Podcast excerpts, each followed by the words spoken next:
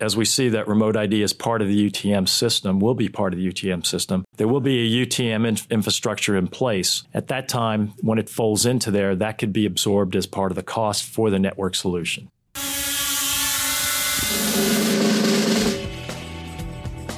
Welcome to Inside Unmanned Systems Drone Beat, where the best minds in the drone world come to engage. I'm Richard Fisher, publisher at Inside Unmanned Systems, coming to you live from the National Press Club in Washington, D.C., with your hosts Sean Bullard and James Poss. Hello, I'm Sean Bullard. And I'm James Poss. Together we are Inside Unmanned Systems Drone Beat. Sean, what are we covering this month? We're covering what would uh, many say is the holy grail remote ID. The FAA is expected to release their notice of proposed rulemaking on their remote UAS ID rules in early 2020.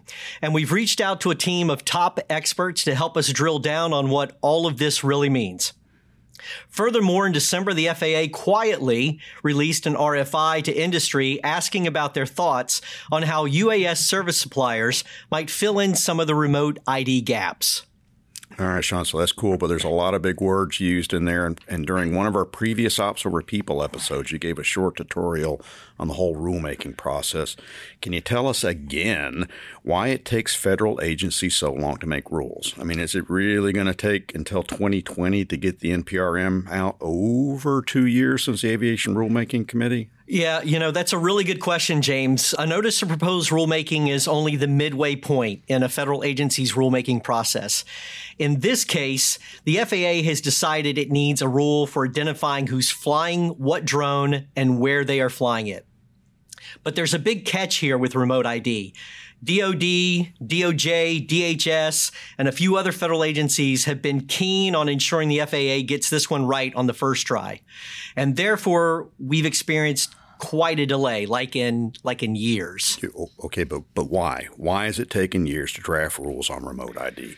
So it's it's extremely complicated, and it would take hours for us to explain. Um, we have 30 minutes, but okay. okay. So it's safe to say the FAA has annoyed quite a few folks by releasing the Ops over People rule before the remote ID for small UAS rule, of which we discussed in, okay. in great detail in our earlier. Weird. Yeah, yeah. Last month we we covered it in spades.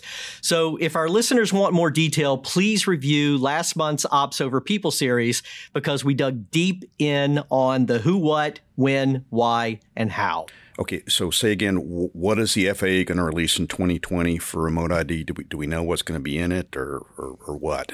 So so it all depends on really who you talk to. I mean, I can I can talk to people uh, five different people this week and I get five different answers. But I can tell you, I believe we're going to see a lot of jockeying going on with the Indian industry. There's interest in expanding uh, low altitude authorization and notification capability, better known as Lance. LAANC, yeah. Yeah. Then some would like to see AS ADSB leveraged, but don't think it's reality. And then, of course, the cellular, Bluetooth, and Wi Fi related industries would all like to play a leading role. Yeah, okay. Well, that's cool. But what you just said sounds expensive. Who's going to pay for all this? So, James, that's a really good question. Infrastructure is not cheap. Uh, some would like the federal government to pay for it, while some in the federal government would like to see such responsibility devolve down to corporate industry, or even state and local government level to to to some degree. Mm, okay, yeah, I'm, I'm going to agree with you on this one. I think infrastructure is the 800 pound gorilla in the room.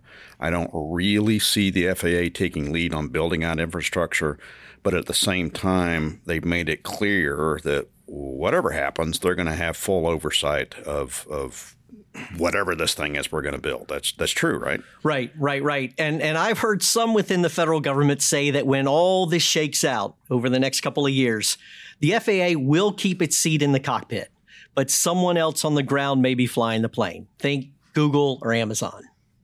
Okay. All right. So sometime in 2020, according to your intel, we'll see what the FAA intends for remote ID. And of course, the proposed rule is going to be heavily heavily influenced by other federal agencies like DHS and DoD. And then there's a whole bunch of industries from you know new cellular remote ID to legacy aviation systems like ADSB, and they're all vying for a piece of what could be a pretty big pie. there seems to be a lot of at stake here, you know, for aviation safety, public privacy, national security, and profits. I mean, is that how you see it? Yes, yes, indeed, James. And that's why you and I have invited uh, Phil Kenul uh, to be on Inside Unmanned Systems Drone Beat so he can set up this month's four part series on remote ID.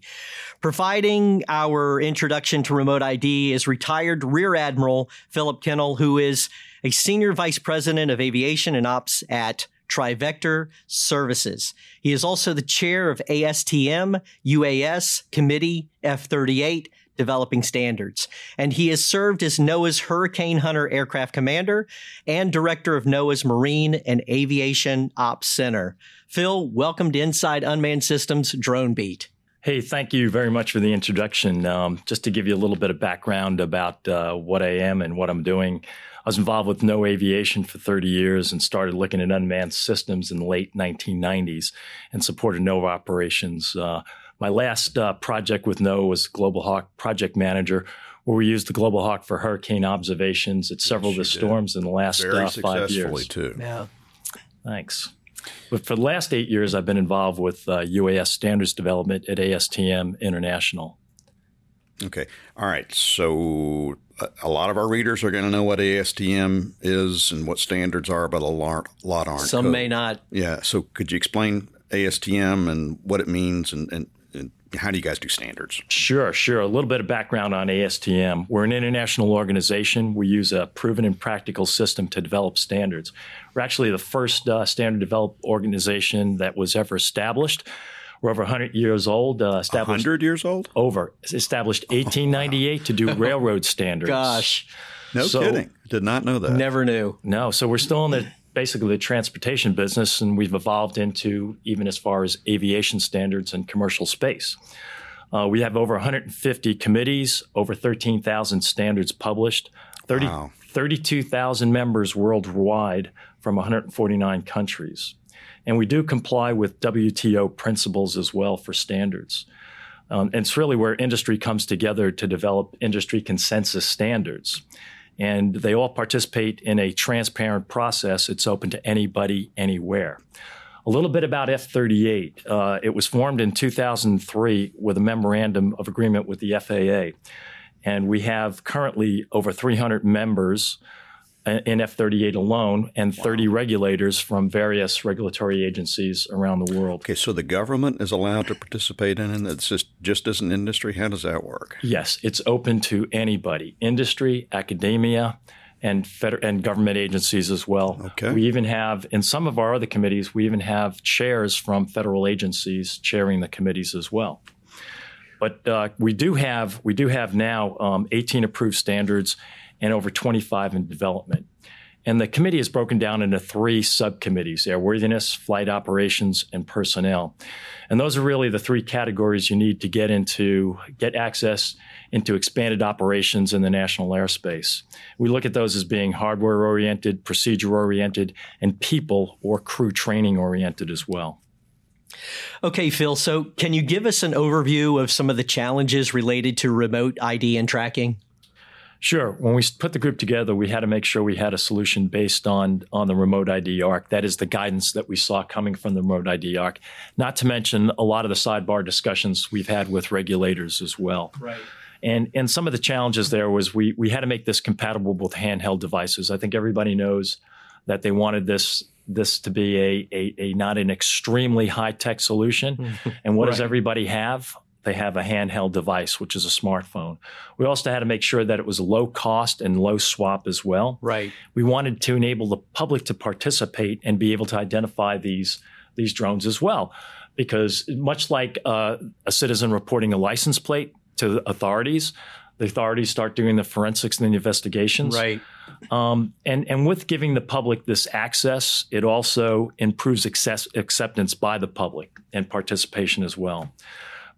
But but one of the keys was an open protocol and it had to be interoperable.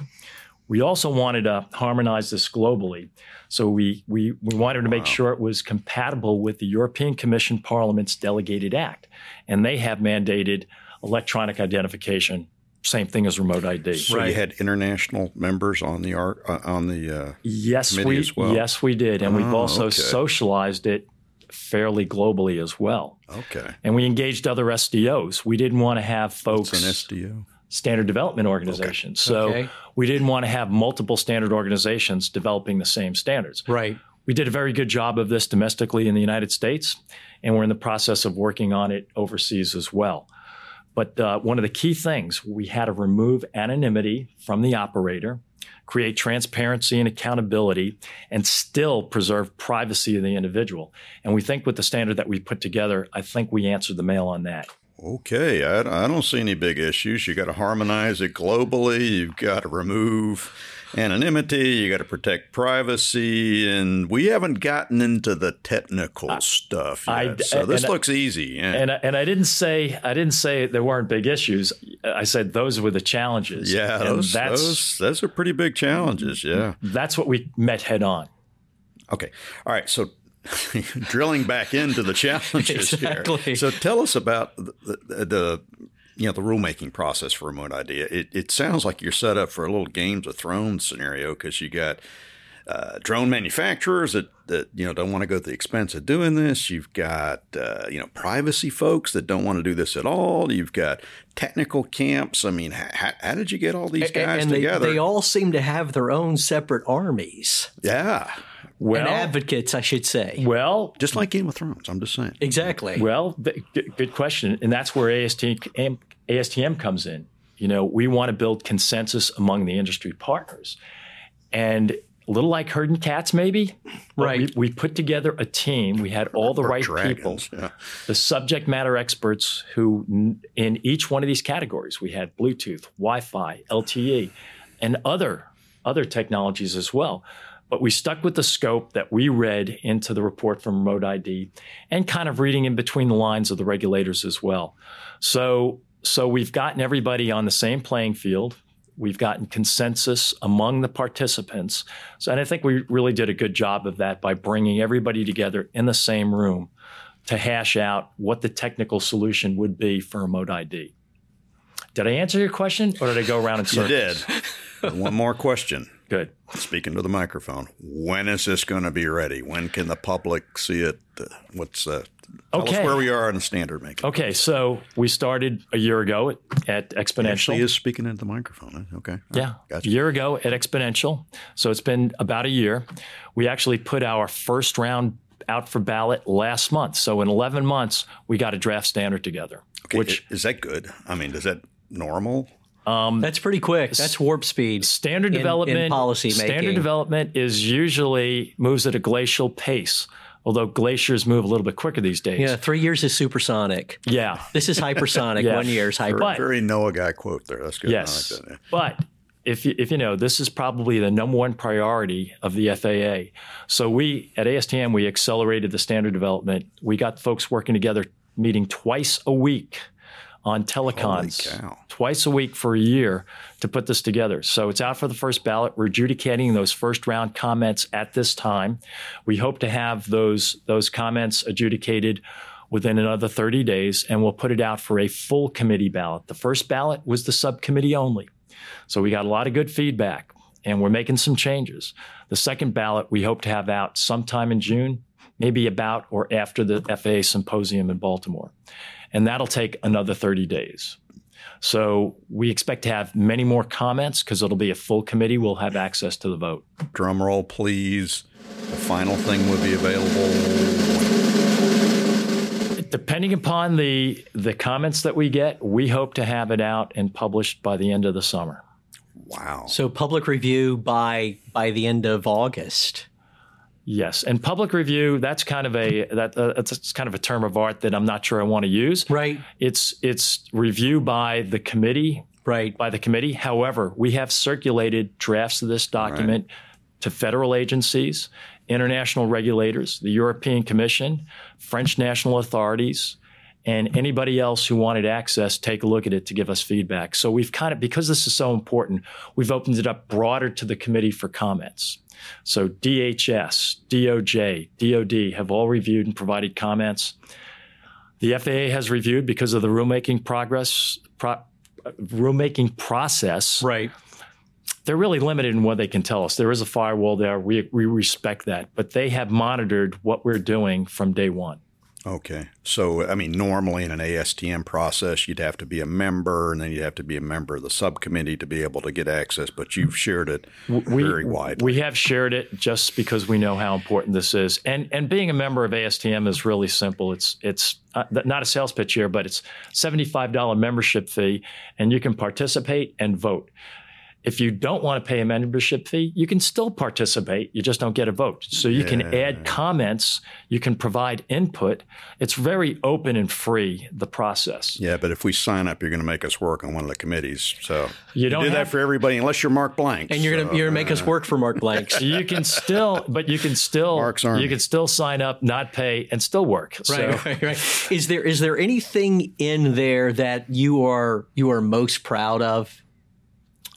What I'm most proud of is that we saw the need for a standard.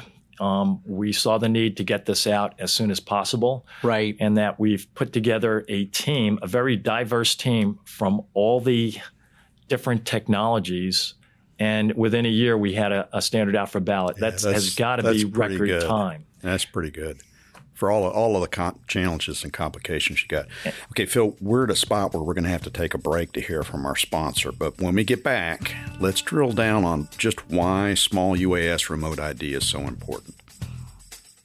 Thank you for joining Inside Unmanned Systems Drone Beat, sponsored by Rohde and Schwarz, a leader in test and measurement for radar and EW, satellite technology, avionics, navigation, and guidance.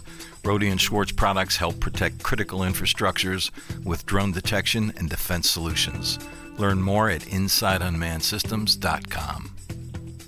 Phil, I know there are nearly four dozen standards and work items that fall under at least three F 38 subgroups, such as airworthiness, flight ops, and personal training. Why is it so important that we get UAS remote ID and tracking right the first go around? Well, I think if anybody reads the news lately, they've seen a lot of the incursions at airports, and folks are concerned about this from the early days. Well, of, yeah, our, we did a whole month an entire series. Gatwick. On, it's a big deal. Yeah. yeah. So I think security is is quite important, and you're going to need some level of remote ID to support that. Remote ID is really the first step you need to identify the. I hate. I love using this term: the clueless, careless, and the criminal. And when right. you, and when that's you, a good term, though. I yeah, like yeah. yeah. And when you come down to it, you know, identifying the criminal and countering that is is really you really need remote ID as the first step. So a lot rides on this, not only for those security purposes, but remote ID is also an enabler. Ops over people, night ops, beyond visual line of sight. Talk about the Holy Grail. I think beyond visual line of sight is the Holy Grail. Right. Okay, so what? But what do you need remote ID for?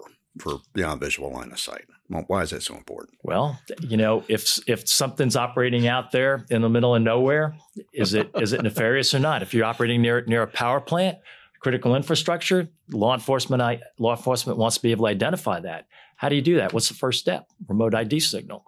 Yeah, and, and then not running into those things too is pretty important. Not running into that. And we, we can talk about that. There's a whole other thing about detect and avoid we can get into. right. But that's another series. Ah, so he's he's volunteered yeah. to come back for our yeah, detect yeah. and avoid. Ab- okay, absolutely. You guys are recording all this, right? Okay, all right. Yes, but, good. But but you talk about the importance of remote ID. We also see remote ID as part of UTM with the same protocols that are used in both remote ID and UTM. So remote ID is really a fundamental building block for UTM as well. And I think that's one of the next key areas that everybody wants to tackle.